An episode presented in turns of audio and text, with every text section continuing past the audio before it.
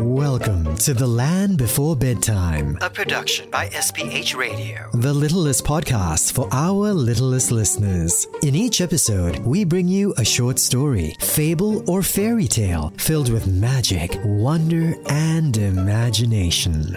Tonight's story is read by Desiree Lai. So tuck yourself in, close your eyes, and let's set off for the land before bedtime.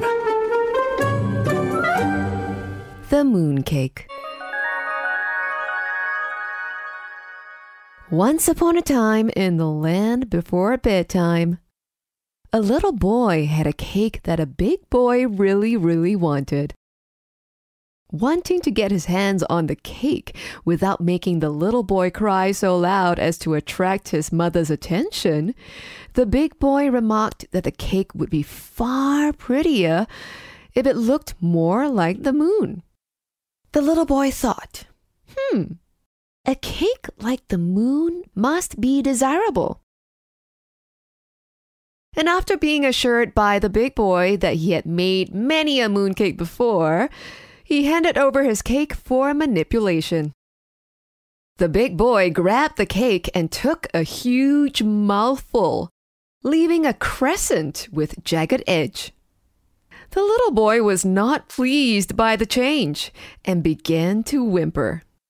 Whereupon the big boy pacified him by saying, Hey, hey, how about this?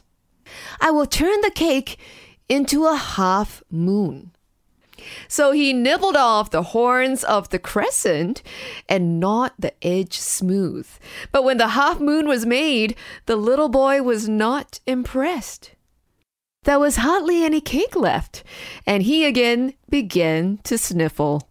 The big boy tried to divert his attention by telling him, Okay, okay, if you don't like a small moon, then you should have one that is just the size of the real orb. The big boy then took the cake and explained, Just before the new moon is seen, the old moon disappears. He then swallowed the rest of the cake and ran off, leaving the little boy waiting for the new moon. The end.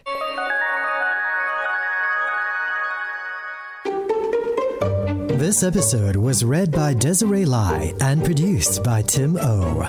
For more stories just like this, catch us next time in The Land Before Bedtime. The Land Before Bedtime is a production of SPH Radio. You can also find us on iTunes, Google Podcast, and streaming on Google Home.